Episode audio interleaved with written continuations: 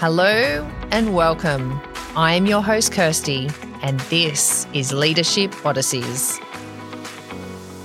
We're embarking on a mission to bridge the gap between aspiration and reality, offering a raw and unfiltered exploration of the behind the scenes challenges that shape true leadership.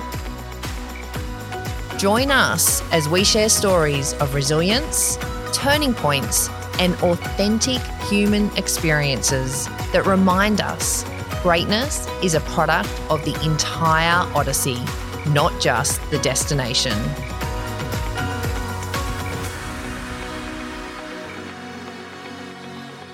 Welcome, everyone, to Leadership Odysseys podcast. In today's episode, we have the privilege of delving into the remarkable odyssey of Ron Wilson a titan in Australian media with a media career spanning an impressive 50 years.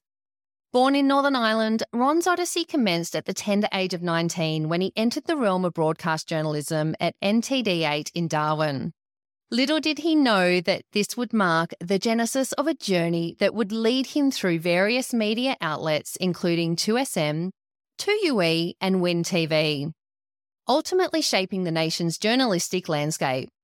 However, it was his role as a news presenter at Network 10 that capitulated him to household name status, where his distinctive voice became synonymous with delivering news with unwavering integrity. In addition to his extensive career in broadcasting, Ron has reported and presented from some of the biggest news events, becoming a trusted source for audiences seeking insights into the world's unfolding stories. Beyond the television screen, Ron Wilson emerged as a mentor and educator, sharing his wealth of experience through media training with political leaders, corporate executives, and budding journalists. His commitment to fostering media literacy showcases not only his dedication to the craft, but also his vision for nurturing the next generation of communicators. In a testament to his adaptability, Ron has also ventured into the realms of small business ownership, showcasing the breadth of his talents and the resilience in the ever evolving media landscape. So let's delve into conversation with Ron Wilson, the seasoned newsreader from Smooth FM, and unravel the wealth of experience that have not only solidified Ron as an Australian media icon, but have also crafted an extraordinary odyssey. Welcome, Ron, to Leadership Odysseys. Well, thank you, but don't stop. Keep going. I'm enjoying this summary of my life. it's always nice. It's one thing I like doing is doing a little bit of my own research, mm. and it's just spectacular when you pull it all together and you really realize what an odyssey it has been. Well, it's an old saying that everybody has a story, and it's really quite true. Uh, I actually had a little company with a friend of mine called Your Life Stories a few years ago, and it was designed for people who were getting on in years. And you would literally sit in front of a microphone, as we're going to do now, and tell your life story. And the idea was to pass that story down to your children and grandchildren because so often, you know, even my parents, and I'm, I, am i am an investigator, I'm a journalist, I'm a reporter, and I know so little about my own parents and my own background. We came to Australia as immigrants and you lose that connection with your history. And it's not until later on that you actually think, gosh, where did I come from? What am I? Who am I? When you're young, you tend to overlook these things and, you know, your brash lifestyle, mm. you're just charging around and you forget all of that. And it's really quite interesting when you go back through. And that was the little company we started and the stories people would tell. I would sit on the balcony outside of a house talking to a tiler about his life story and how he met his wife. And, you know, they'd come from overseas, both of them from Austria, had never known each other, had no family connection in Austria. They met up in Australia. They were together for a period as young people and then they split up. And again, they traveled the world and eventually they got back together again. But the story, it's like a movie when you just hear someone's story. Oh, the energy that you just get going and listening right into someone's story. And it's quite funny because I'm, I'm going to let our audience know I am sitting here at your beautiful daughter's house, Ashley, and for our audience just to to connect the dots. So Ron is the incredible grandpa to my very lively nephews, as Ashley is my sister-in-law.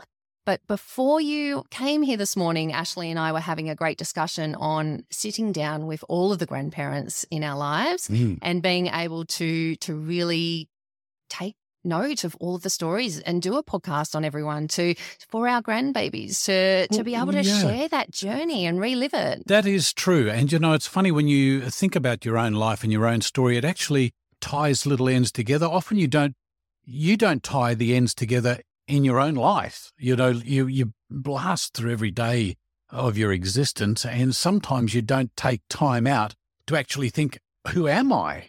What am I? I'm talking about, you know, going back through history and back to the old country, if you like, and, and figuring that out. But sometimes it's much more personal than that. And you, you sometimes have to take stock of what you, you think. And I, I did a lot of TV commentary for uh, Channel 7 over a number of years there as well when I was already working on radio. Uh, but uh, they were dealing with topics of the day. And, you know, sometimes you don't know what you think until someone says, What do you think? Because you don't put it together in your own mind. And sometimes when someone says, You know, what do you think? Pick a topic. I, I don't mind what the topic is. And you have to collate your own thoughts and think, This is actually what I think. And sometimes it can be different to what you think you thought, which sounds confusing, but it's, it's actually true. You, you, you get swept up in the general thoughts on life Social media, of course, adds to that for so many people, even conversations. And then you think, do I really think that? And sometimes you've got to think down and think, my life experience leads me somewhere else. And it, you sometimes have to take stock of what your own thoughts are, which I I know sounds a little confusing, a little blase even. But, you know, we really ought to do that. Take some time out for ourselves and our own thoughts from time to time. I could not agree anymore. And for someone I know I've always struggled telling my story, but if someone asks me a question, I am like straight in there and I've got my got my response. And I think that that's exactly exactly what you said. It's that self reflection. It's looking back and actually not only celebrating the wins that have happened, but how you've grown as an individual yep. during that journey. And that comes from a two way dialogue most but of the that's time. That's a really important point because you, you no two people on this planet can think exactly alike because all your decision making, all your thought processes, the way you feel about even the simplest things, it's all the result of every single experience you have every day of your life. And every time you experience anything, it kind of adjusts your thinking process ever so slightly. So if you put all that together, it would be impossible for us all to think the same. So consensus, you have to be give and take. Consensus doesn't mean we all think the same. Consensus means we're on the same path. We think a little differently. You give and take, and eventually you get to the end result.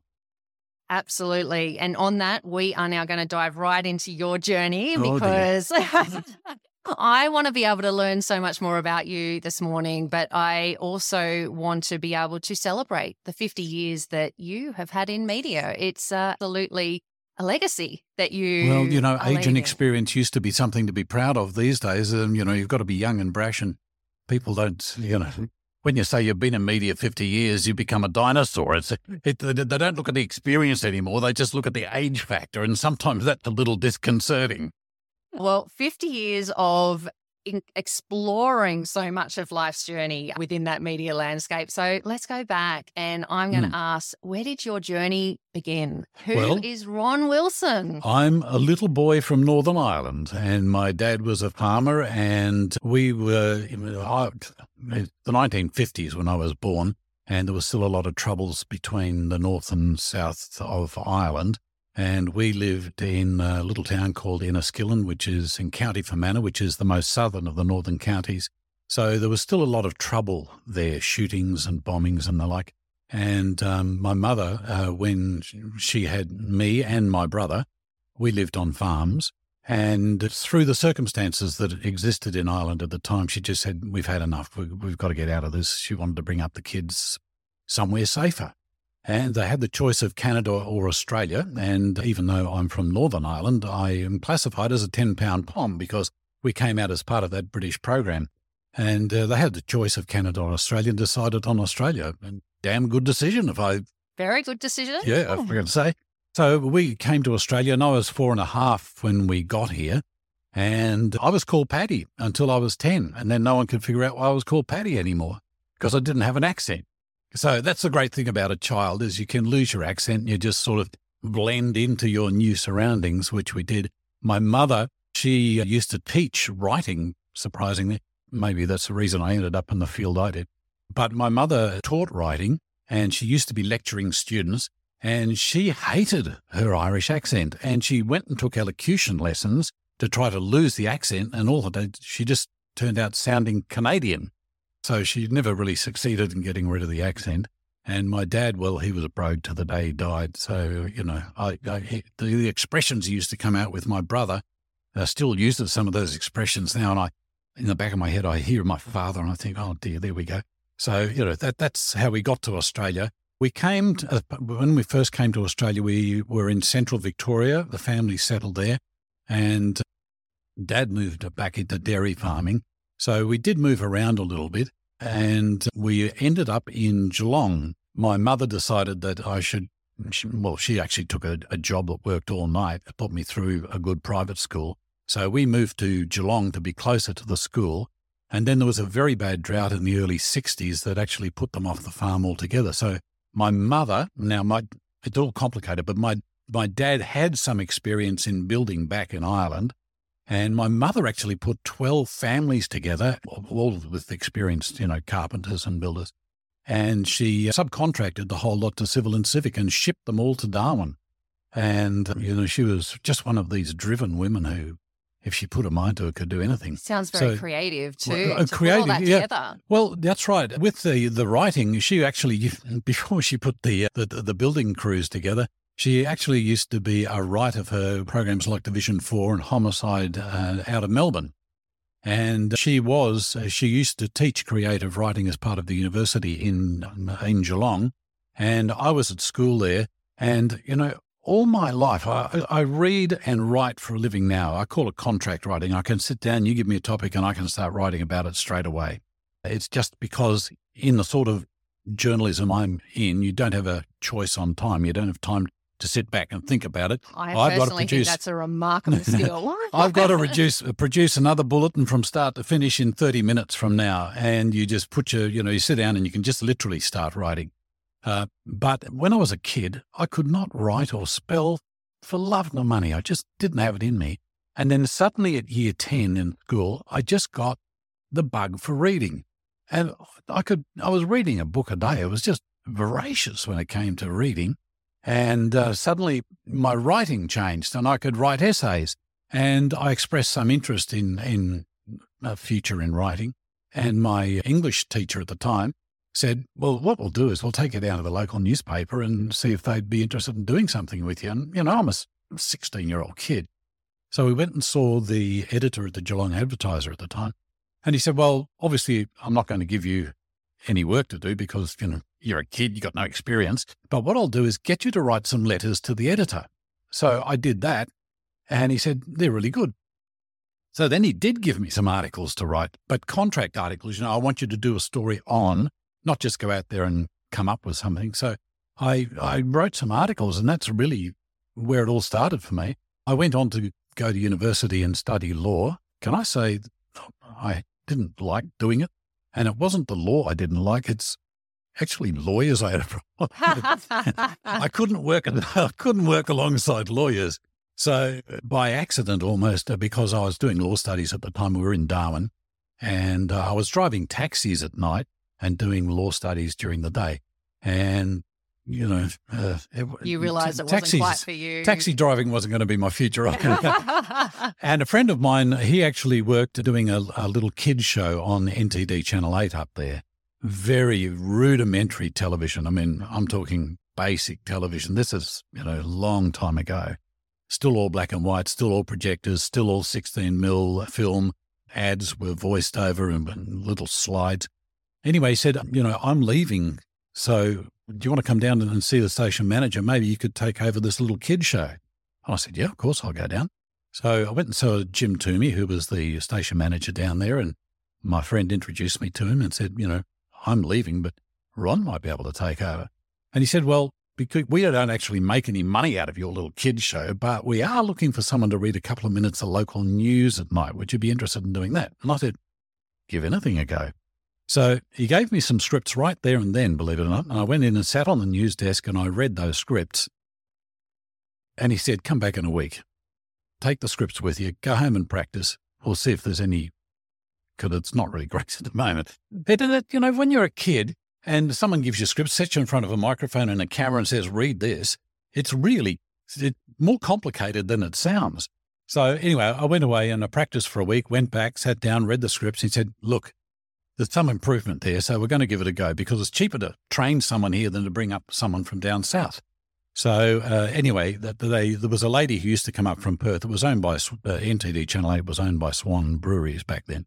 And this lady used to come up from Perth every week and do this two hour Wednesday afternoon show. And he said, oh, you know, I'll let you loose with her for a couple of weeks and we'll see if there's any. So that's what I did. I actually spent a lot of time with her over several weeks and I became enamored with television.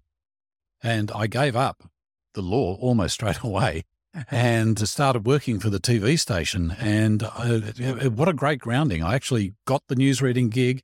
I used to do studio camera. I used to do news camera. I, I used to make the commercials. I used to sit on the panels and do audio and run the projectors. And it was you just actually, it was like a learning process, like you couldn't buy. There's no way you could get this experience anywhere else except in a tiny country station. And then, of course, Cyclone Tracy came through and that changed everything. Actually, I got into doing a little bit of radio up there while I was in Darwin as well. But, I think just before you you're really dive in, because I know that that's a, a, pivotal part of your life yeah. journey as well. But the, I suppose you never it's interesting how you didn't plan to be in media and you yeah. didn't plan any of this. It's through connection that a lot of these points have actually just naturally progressed to the next stage. And then effort that you've put in in wanting that learning mindset of wanting to give everything a go and say yes to everything and just experimenting with it is phenomenal. There's so many ways of expressing that. You've, you know, the old thing is you bite off more than you can chew and then you chew like buggery and see what happens. It's actually the same thing in life. I, I, am one of those people who tries not to stay too focused because I know I know people who like to plan their lives implicitly and they set out five, even ten year plans. I don't know what I'm having for lunch, let alone five years from now. And I just think sometimes you can be a little blinkered on what's around you. You need to have very broad vision rather than long, narrow vision, in my experience. And it's the way I've lived my life. I mean, I go on holidays and I don't book anything because I'm scared I'm going to miss something good by booking. So we may book the first night, and after that, it's open slather. We'll give it anything a go. And it's just I I just find life um, offers you so much more when you're not trying to tell life how to do its job. You know, oh, I agree. The, the, the live in the moment. Ex- live in the moment. The sudden experiences, the stuff that you get just by accident, is really what I think makes life fantastic. I completely agree with that. And you're you're really going through with your eyes wide open, aren't you? And just embracing yeah. not only what's happening in that day to day, but the energy that you're getting from other people, you know, bringing them into that space as well. Yeah, look, uh, they say, you know, you should surround yourself with positive people because you you feed off their vibe, but that's vice versa too. You need to be a positive person, and people enjoy being around you. They want to. Exp- if you offer uh, a, a, bright view on life, if you're a positive per- person, people feed off that. People don't want to be around it. If you're a downer all the time, oh, it, it, I agree. It, it swells over people. It brings them down too. People want they want to be lifted up by friends, by family, by work colleagues, by people around them. I go into work, people say, How's your day? And I'm saying, Bloody fantastic. Every day is great. And you have to make it great. But if you have that positive outlook, you'd be surprised how great it just wants to be. Absolutely. So I'm, I'm all for that. And I, yeah, I, I do live a bit of an ad hoc sort of life. That's okay. I hope and it, it works. It well, It, it, has worked for me. I mean, back in my early years, in journalism, I was a bit of a, a day trader, if you like. I would jump at every job opportunity that came up. But I started full time in media probably be, probably at 19 in Darwin. And then the cyclone came and I got out at Darwin some months after the cyclone, came down to to Sydney. We were my mother and I came out. My dad was a builder, so he stayed on there. My brother had early entry to Australian National University in Canberra. He was the bright one in the family. So they shipped him out early in Darwin after the cyclone. Everyone that had somewhere to go, they would get you out. it was some months after, but my mother and I came out to Sydney and we went and stayed at the migrant hostel down at East Hills. And the Salvation Army looked after us down there to get us back on our feet. Eventually, I got a job uh, doing overnights down at 2WL in Wollongong, and we moved down there. And, you know, eventually my dad came back down to uh, the family, but he was up there for about five years as part of the building crews after the cyclone. So, you know, had, the, the, cyclone had a big impact on the family. My brother, as I said, went to Canberra and he's been there ever since. He's brought up five kids in Canberra. He loves it. For me, second prize is two weeks in Canberra, but. but, you know, Canberra's a fabulous place. oh, it sure is. Oh, we had a 12 months of living down there and oh. it was a lot of fun, but 12 months was, you know, the right timing for us to then head back to Sydney. Yeah, that's right. Yeah.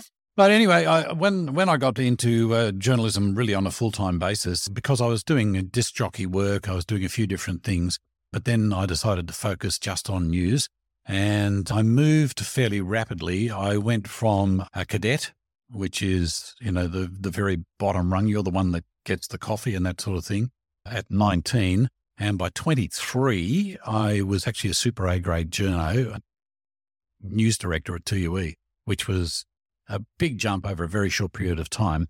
But I fathomed that the best way to get ahead in, because there was no, there was, you couldn't go and do a, a, university course in journalism back then. There were no media courses. You actually, it was a trade. You get in at the ground floor and you work your way up. So I constantly moved to get that extra step up the ladder. And each time I moved, I took that step. And I moved around quite a bit, but boy, oh boy, you, you learn so much in those steps. And you only need to stay somewhere in those early days, you only need to stay somewhere long enough to learn that job and then make the move to the next step. So I went through quite a few radio and TV stations to, to get to that level of 2UE. And then I was uh, back on 2UE for a while and then I moved to Channel 10.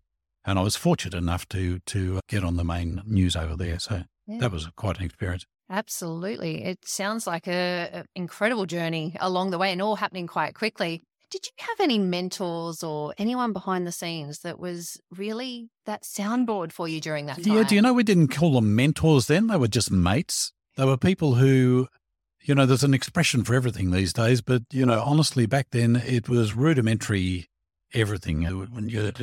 We were still using typewriters with ribbons and carbon paper and you know, we'd go to even at 2UE, where that was the news leader in the, the whole country back in those days. There's a guy called Gary Carr, and I used to go and work the what they called the radio rooms at the back of the newsroom. And our job all day long was just to interview people, premiers, no matter whom. And it was all done on big, big reel to reel recorders. And the editing was done with razor blades and China white pencils and sticky tape. And you'd put the, the whole the interview or the bit that you needed into a cart or a cartridge. And you go into a news booth to read it. And I, you know, sometimes I do a half hour news bulletin at um, midday, and you would be carrying in this enormous stack of carts, and you had to read, you had to operate all the panels and microphones, and you had to keep changing carts in the three machines. You know, it was like an octopus. And then people would be holding up scripts to the glass because this has just happened and you're reading through the glass window beside you. Honestly, it was just, it was a different world. Mm. And today everything is so digitized and computerized. When you look back at how we used to do it so basically, it was amazing. I'd go out and do 2SM back in those days. It was a rock and roll station, for heaven's sake. It was owned by the Catholic Church. We used to stop on Sunday evening and do our religious program on a rock and roll station and then get back into the rock and roll. But we had six news cars on the road for a rock and roll station back then. We had Steve Liebmann, we had Brian White, we had some of the greatest names in media in Australia's history there at this rock and roll station. And it was just a dynamo of a place to work. It just happened. And, you know, if, if the Premier or any politician wouldn't talk to you about a topic, you would just go on air and say that they've refused to talk to us.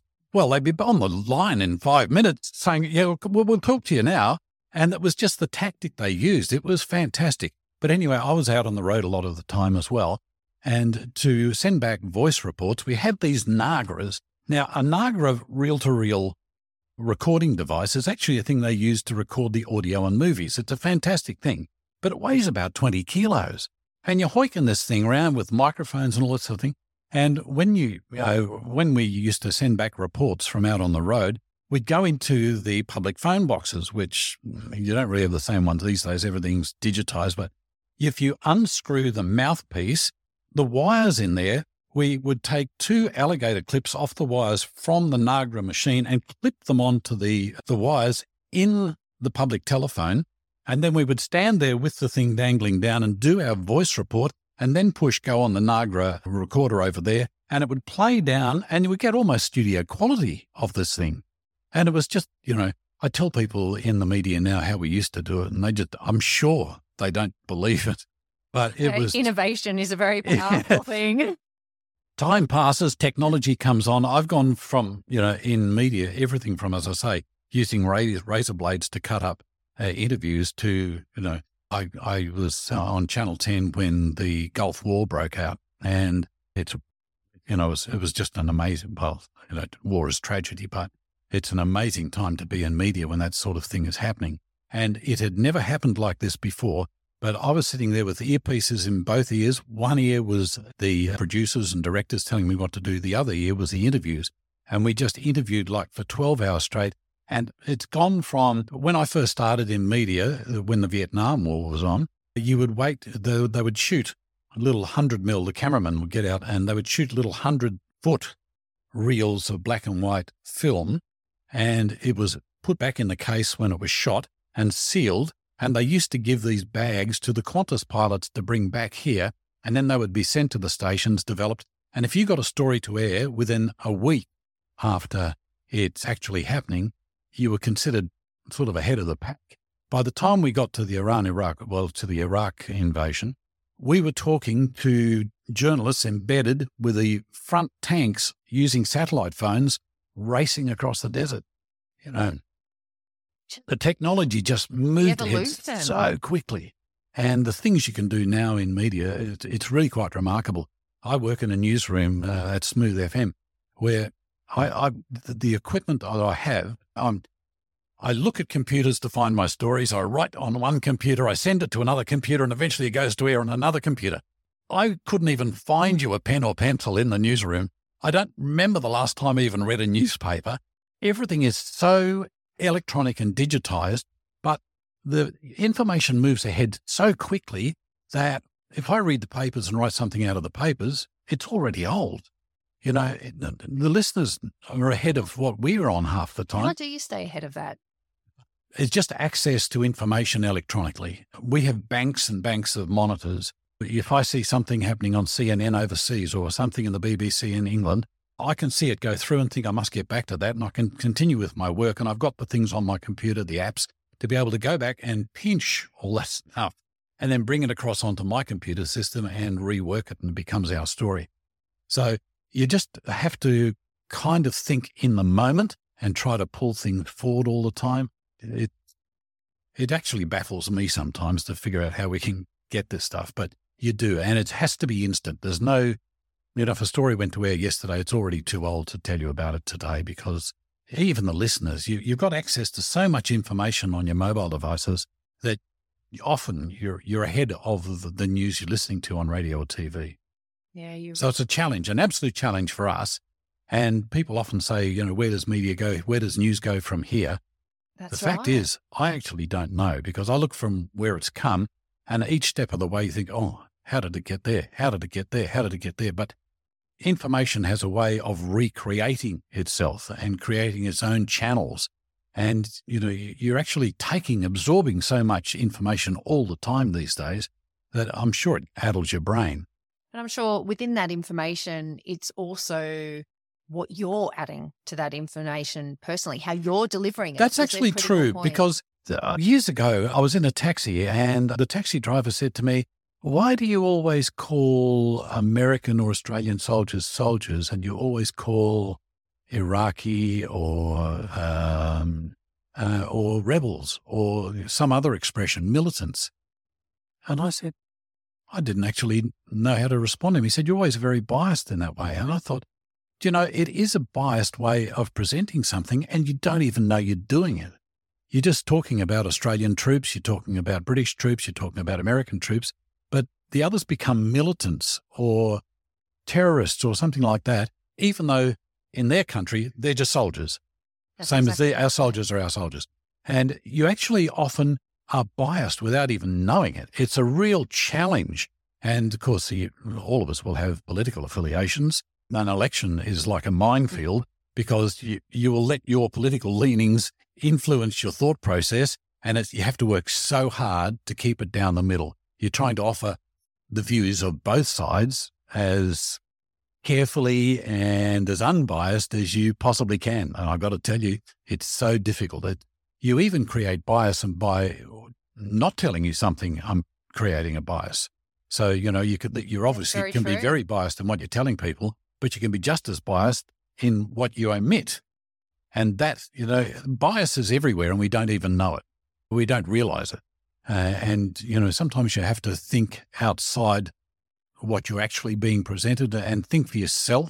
Social media, again, I'm not the biggest fan. I use social media endlessly, but I, I realize the pitfalls of it because so often you're being influenced by people who have often no knowledge of the subject. They just have a view and they push this view and you know you can be influenced by that and wrongly influenced by absolutely. it absolutely no i do very much agree with that and gosh it must be very very difficult for the whole entire media industry to be able to share the voice of others and not just what you're thinking in that moment. Yeah, it's quite true, but you can almost always mm, there there is great bias in media. I have no doubt about that. You can see it. You, you hear it all the time.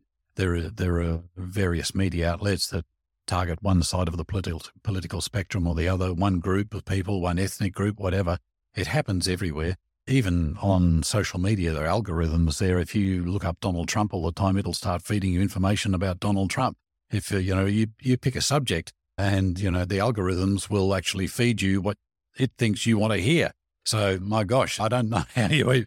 I've got no idea how you even start to overcome that sort of thing it's very scary actually I, I, think about it the conversations you have just even around the dining table at home mm. and then how everything just starts popping on your phone as soon as you go back onto well, social right. media great right? great topic you know people don't realize they they hold this thing in their hand and that's called a phone but it's actually a transceiver it transmits and receives all the time that's why if you even have your phone on and you get lost in the bush they can track you down just by doing triangulations because your phone is always seeking and sending. So I just don't think that people understand that, that your phone is always in contact with the outside world, even when you've got it turned off. Uh, and it's a, it's a transceiver. It's not a phone at all. It is, it's a two way transmission device and it's always listening. Always. It's always listening. oh, can I just say it's always listening? Let's talk about holidays and see what we get coming That's up right. on the We're going to be booking some nice holidays after this conversation. Exactly. well, let's go back to Channel 10. It really was a pivotal point of your career. It was, you know, you became this household name. I remember as a child, you know, watching you. Oh, come on. You're not that young, are you? I do. And I remember, you know, hearing the news. It was always on in the background back when you didn't have yeah. Netflix and everything else, and you really had your standard channels to tune into, but having that, you really became part of the households here in Australia. Yeah, well, when you say it was a pivotal part of my career, it was actually a huge, part, enormous part of my career. I was there for really? 34 years in total. And, you know, I covered everything from Good Morning Australia with Kerri-Anne Kennerley, Katrina Lee, who was the, the first, well, it was actually Sue Smith before her, but people don't seem to remember Sue. Katrina Lee is considered the first real prominent female newsreader on television and she and I read together. There was a saying at one stage in the media that I had read with every woman who'd read news on TV, which, which was kind of almost true. and there's a lot of, you know, Sandra Sully, there's, there's just endless numbers. And I, I actually enjoyed back in the early days, Channel 10, after Eric Walters, he was one of the last solo male newsreaders. And uh, Channel 10 actually brought consultants out from America to teach us to relate to someone sitting beside you reading the news. Yeah, I've spoken before there about, you know, reading scripts in front of a microphone or camera for the first time, how difficult it is. But, you know, relating to someone sitting beside you, viewers can, you can never lie to a viewer. You're not getting on with the person beside you, or if there's some tension, it comes through. I don't know how Body it does, language. but it, it, yeah, but it's I, I don't know. There's just a chance that things aren't quite right. But if you can get on with someone really well beside you, Uh, it's actually a skill. Oh, it is a skill, and and generally just getting to really know someone too. oh yeah, that's a that's a partnership. That's this bonding thing that they you know they talk about. They used to send us away for weekends, go and get to know each other, and you know. And Quality sometimes, time. Sometimes that works. Sometimes it doesn't. Sometimes it makes things worse. But yeah, so I was there for a long time, and yeah, it was great. I, I love television.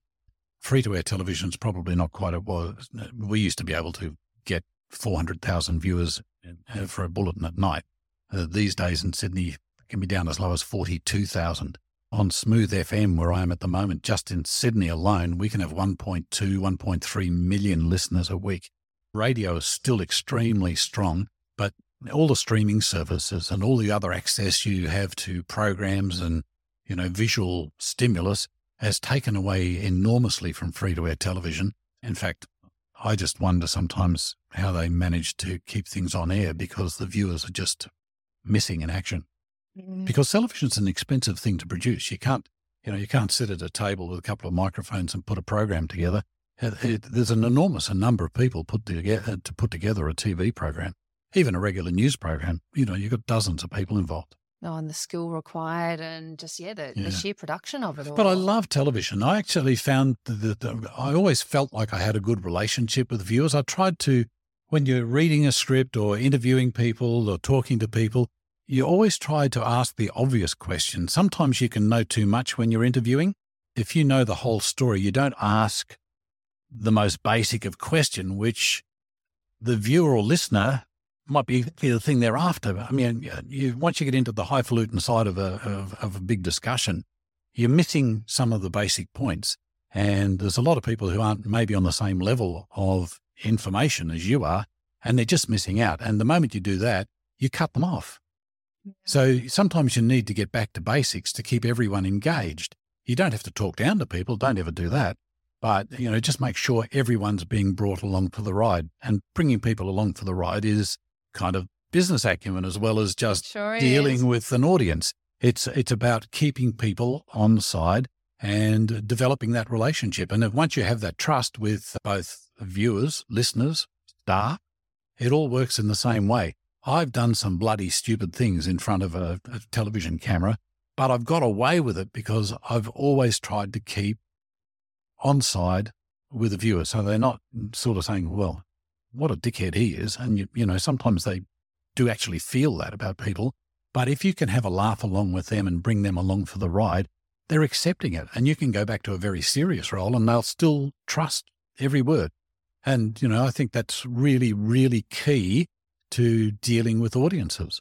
I suppose, how have you handled some of those confronting conversations that you might have had during, I mean, you definitely have during your journey? Oh, you definitely have. You have conversations that gay and lesbian Mardi Gras was a great example. I got pilloried over the way I framed a question to one of the organisers. It's years ago now. But I was actually asking him, what do you say to people who say you're just doing, you know, it's a sexual exploitation in the streets of Sydney? That was, but the connotation to him was that I thought that. Yeah. And the moment, and then there was a pile on because people had never even seen it, piled onto it, and it, be, it, it explodes out of all hand. And that's how misinformation can spread so easily as well. You know, it, it can be quite difficult in, in interviews. Bob Hawke used to be a great one. You'd interview him, and uh, if you didn't know your subject inside out, he would just wipe you clean. And he didn't care about laying you in the aisle. If you was, you know, if he thought you were stupid, he would tell you you were stupid. And I've actually dealt with a number of interviewees over the years. You have to know the subject. If you go in there and just try to wing it, they are going to rip you to shreds. And also, you're missing the obvious stuff that you should be talking about. That's right. And just like really listening to their responses as well so that you you really can understand where they're coming from with their perspective.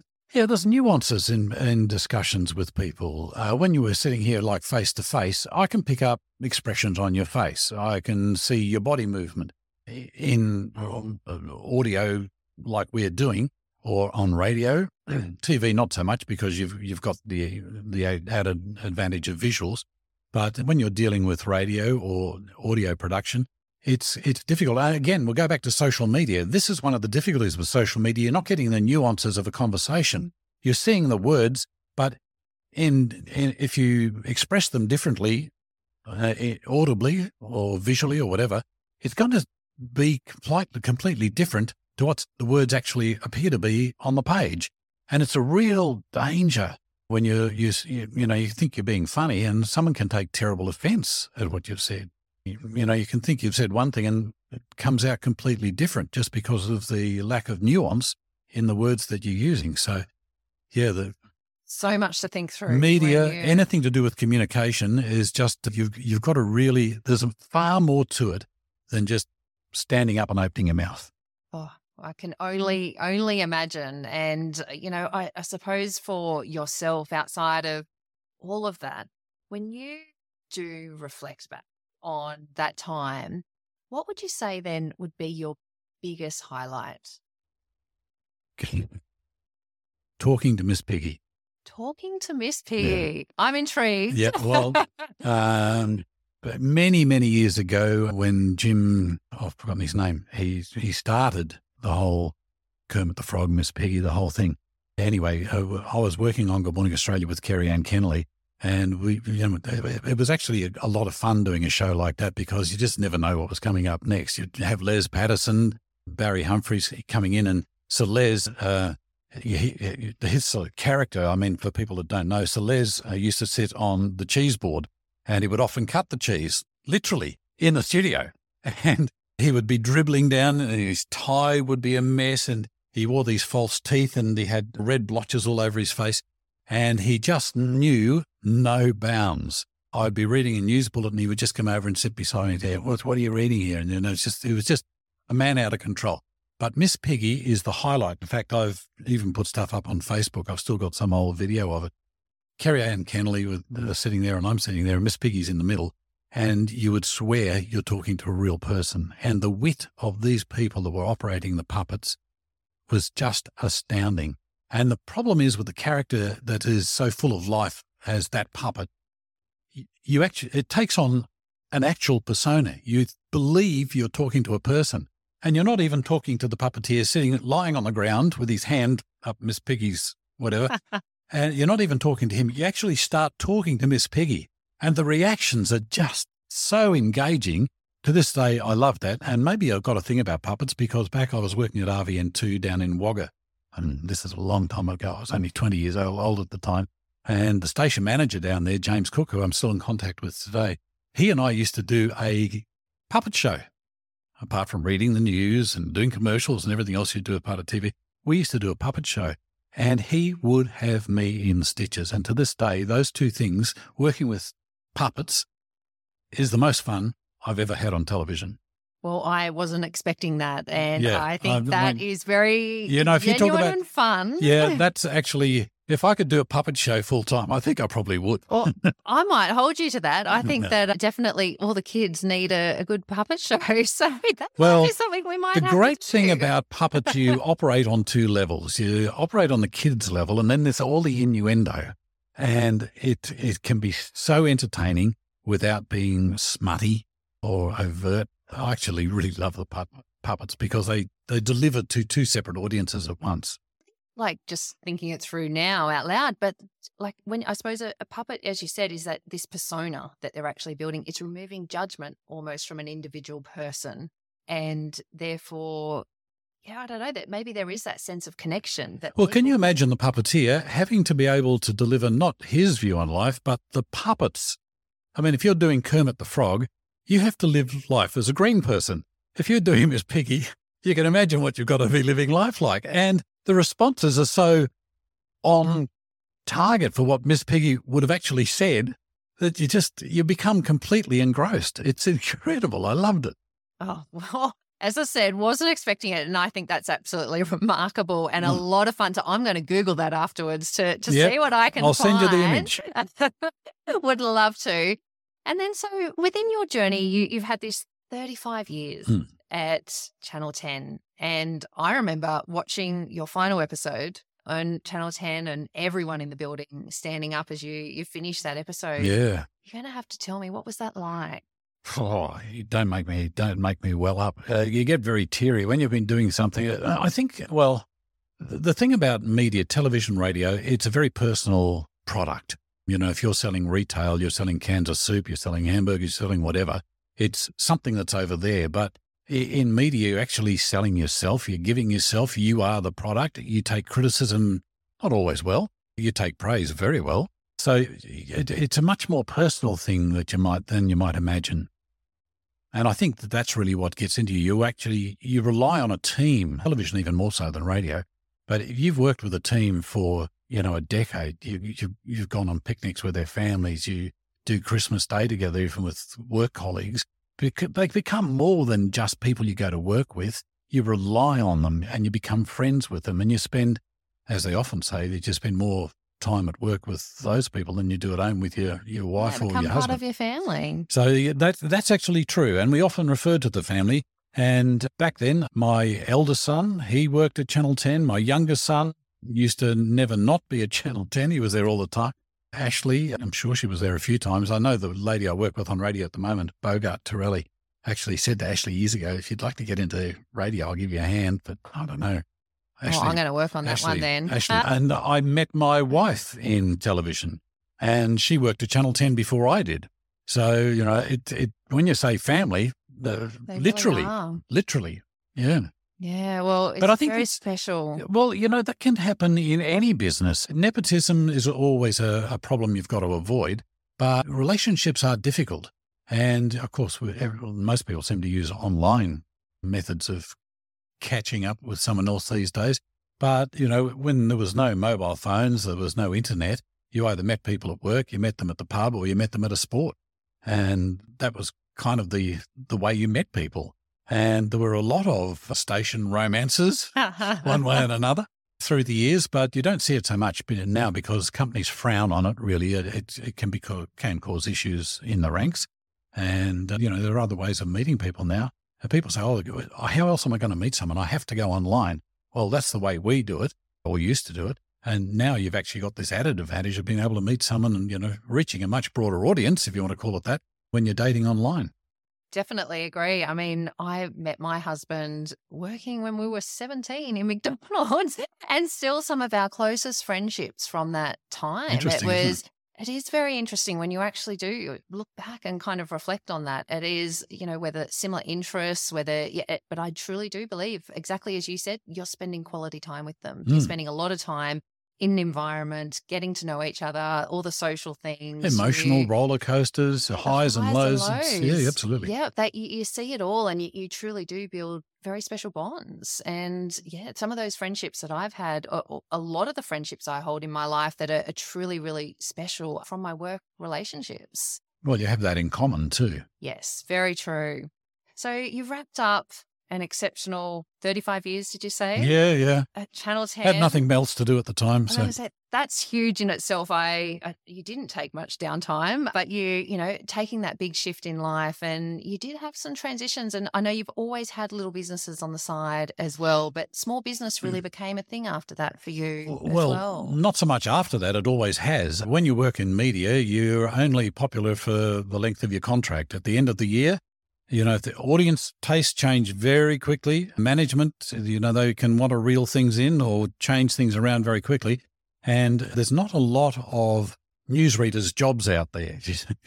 so you, i have always just had something going on in the background in case I needed to fall back on it. I've, I've had concrete companies, I've had publishing companies, I've had television production companies, I've I just can't even think of half the things I've had anymore. I've got got a burger joint at the moment. I mean, just there's always something in the background just in case I needed it. But in the I've I, well, fortunately, I've never really needed it. But it's really quite interesting because having spent 34, 35 years in the one job, really, or with the one employer, people say, "Don't you get bored with it?" Well, I've actually got so much going on outside that I never got bored with it. In fact, it was almost a relief to go to work, get rid of, get away from all the rest. So, uh, yeah, I, I actually think it broadens your horizon. It gives me, if I'm talking, I, I have a better understanding now when, if, if the decisions are made with my employer, I have a better understanding of why those decisions are being made because I may have had to make them myself. And I understand that, you know, business environment changes continually. You, you need to make adjustments. And, you know, not that I ever have been sacked, but if I'm moved around or changed, I actually can understand their reasoning for it. I don't take it as personal, it's business. Yeah. And there's really two different things. Unfortunately, media is a personal business, but at the end of the day, it is business. And, you know, you're a fool if you go in there and think that I'm a star and I'm going to be here forever. I've seen that in the past and people literally just disappear and never to be heard of again. So you've, in that sort of business, I've always had something in the background. But I think small business is quite, you know, it's an enormous challenge. I want to take a moment to introduce you to Naturally Gluten Free, where lifestyle meets quality. Naturally Gluten Free is a boutique bakery committed to crafting exceptional gluten free products that are produced with high quality, natural ingredients and free from all additives and preservatives. When you are seeking to transform your menu or source a premium gluten free product, Naturally Gluten Free invites you to connect with them via their website naturallyglutenfree.com.au. What are some of the challenges that you face? Well, small businesses tend to live from sometimes week to week, but definitely month to month. If you're living year to year in a small business, you're doing bloody well people often think because you've got your own small business that you're just rolling in money. It just Far ain't from. true. You mm. risk everything. Every time you apply for anything, you know, you're putting your home at risk. You know, if there's no money left in the in the kitty at the end of the week, it's not your workers who miss out, it's you. Mm-hmm. So the challenges in getting a business set up and the, the, the figures for failure in the first year, year and a half of small business is just astronomical. And then you have a thing like COVID come along and that just dumped so many people that you just wonder how small business can ever get back on their feet. Even even now, you know, in 2024, I'm, I, you drive down a street and there's just shop fronts empty everywhere. The, the environment for small business can change so quickly. You, on the whim of a government, you, you tighten monetary policy, you change interest rates. Every single decision by government, and I'm talking about all three tiers of government, can have a massive impact on small business. And you just, there's nothing else to rely on. Like in a big business, you can say, oh, we can amortize this out over the group. We can, you know, make adjustments over there, whatever. Small business can't. It's you. That's and that's it. Right. And th- there's nowhere to go. There's nowhere to hide. You take all the risk yourself. Banks, I see banks advertising, you know, we're with you here, we're with you. No, they bloody are not. They're there for themselves. And they're big operators and they can they can afford to either dump you or call stuff in or whatever. But as a small business, there's none of that. You just you, survival every day is the challenge in small business. Oh, I could not agree anymore. It is really tough. And, you know, coming out of COVID and even the backlash of things that, you know, small business owners need to consider within that space that they put on hold, but doesn't mean it's going away or there's just so many changes consistently with what's happening with government. But it is it's such high risk and it takes a lot of internal resilience to really yes. have the muscle to keep pushing through sometimes within that environment for so many. But do you know, for a lot of people, just getting out of bed in the morning is a challenge when you have a small business because you just know you're going to hit this wall again today and tomorrow and tomorrow until you finally break through. And it, it, it can just be awful. It can rip families apart. There's no question of that. You know, it can rip lives apart without any trouble. The challenge, and I, I don't know, I, I just, I have a bit of a gripe about the way small businesses is treated. And, you know, there's nobody takes risks with small business. I was talking about the banks there a moment ago. Uh, there's no way in the world a bank will take a risk on a small business. The risk is all your side. And if your business fails, you're on the street. What would be your advice to small business owners as, you know, that if they're going through a tough time yep. as to how to get some sort of support out there? Be flexible and ask for help especially ask for it. There, there are actually, even if you are in real trouble financially, there are ways out. And don't be embarrassed. It's, we've said it before, it's just business. And it's more important that you protect your family and your own life than it is to protect the business. And no matter how bad the thing looks, go and get advice from someone who really knows what they're doing. And there is always, always a way out great advice to be able to share. And, and I agree. I think just having conversations sometimes with your nearest and dearest as well to get their opinions and their advice and to be able to rally that community together to to actually help you. Yeah, well, it's it's actually in law there there are protections. No one wants to go bankrupt. No one wants to call in liquidators. No one wants to do all of that. But it's all available, and it will, in the end, protect you and your family. Your life is more important than a small business. And you know the community. If you can rally some support from the community to you know come to your aid, that's fantastic. But the community's busy looking after itself too. So you can't always rely on other people. You, you have to take the initiative. You need to be flexible. You need to be prepared to step away. You know, you, a lot of small businesses are built on passion. People are doing it because it's what they really love. And it can be very difficult to say, yeah, no, this is over and hand it away. But sometimes you simply have to do it. You sure do. Well, for you, you you juggle a lot, and you juggle the small business. You you know you're reading the news with Smooth FM, and you know you mentioned at the very beginning about living in the moment and and having as much fun as you can with the life that we've all been given. Yeah. How do you balance it all? Because there is a, a lot happening there for you. You know, someone once said to me, "Don't concentrate on the stuff that has to be done." Concentrate on the stuff that doesn't have to be done because the stuff that has to be done will get done. So it's so easy to overlook the, the things in your life that you really love, spending some time with family, uh, taking little breaks. They're the stuff you don't have to do. The stuff that you have to do will somehow always get done. They say, you know, if you want a job, don't give it to a busy person. That's actually, in a way, true because a busy person will have to have organized in their mind their schedule, their day, the way they do things. So, honestly, my credo is concentrate on the things you don't have to do to make it work. Love that. And it makes sense now reflecting on, you know, you and and seeing you, you know, from that personal perspective in life as well. So uh, yeah, I think that's some great advice to be able to pass on. And you show up as well to the world with, you know, mention again that that energy and you know, just got this genuine calmness around you that really does happen. From a mindset and resilience perspective, you've had a lot during your journey when you, you reflect on everything from Darwin. And, and I don't Oh, think yeah. you really mentioned, but you lost your I have- family home. Yeah, In that um, you lose a lot in this in the, the cyclone, Tracy. I, I have difficulty talking about it because I actually do suffer PTSD from that, and I end up blubbering. And I've done it on television. I did it self done it so many times on television. I don't mean to. And You're talking from the heart. well, well, actually, it, there's an inner heart there somewhere. When you suffer PTSD, it's not your uh, front of mind that's dealing with you. It's your subconscious that takes control. And I believe it's from the medical type people. I, I believe it's like some preservation device that's in your body, self protection, that won't let you go there Mm. because you need to keep your mind will get bogged down.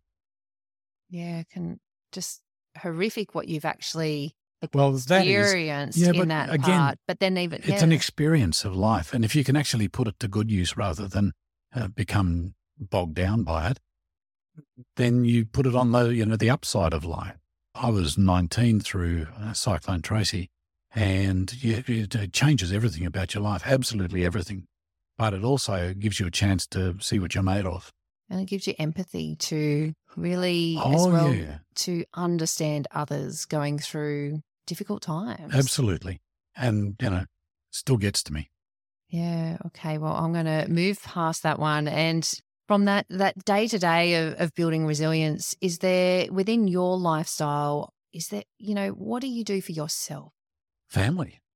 I think, you know, you talk about resilience, what do you do for yourself? To me, the meaning of life is family.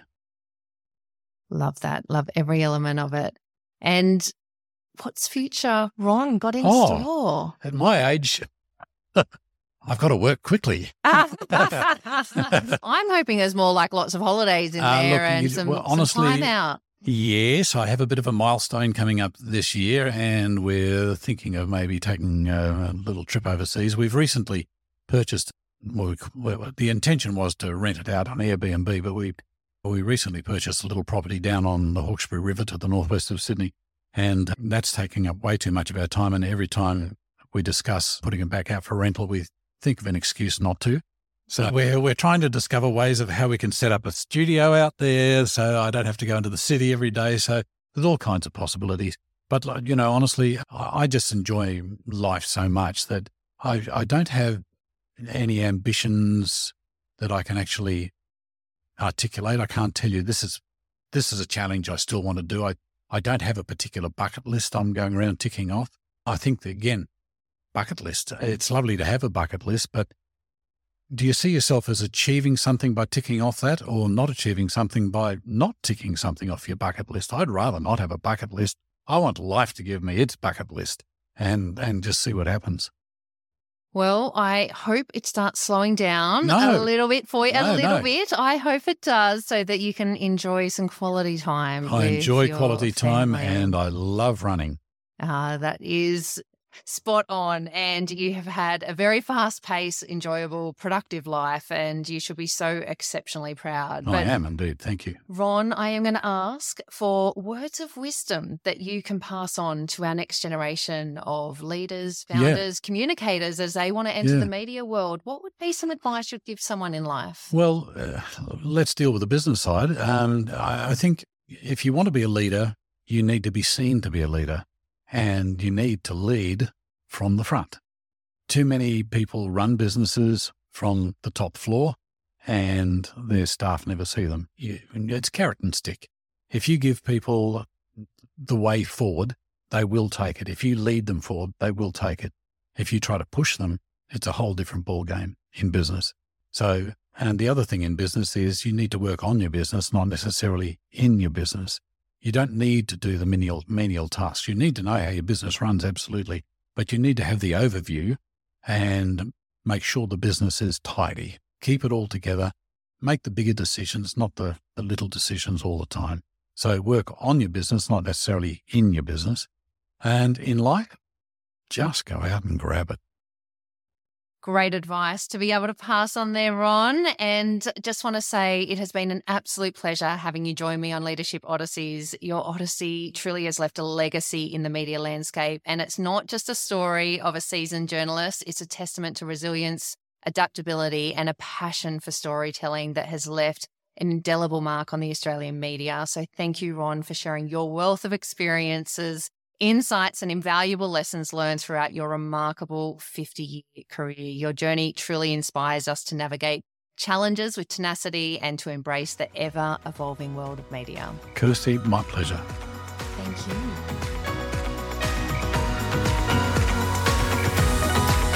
Thank you for joining us on this incredible odyssey. Until next time, lead with courage, lead with heart, and keep exploring the remarkable world of leadership. Enjoyed the journey? Hit the subscribe button, rate us, and leave a review if our stories ignited your leadership spirit. Your feedback fuels our odyssey.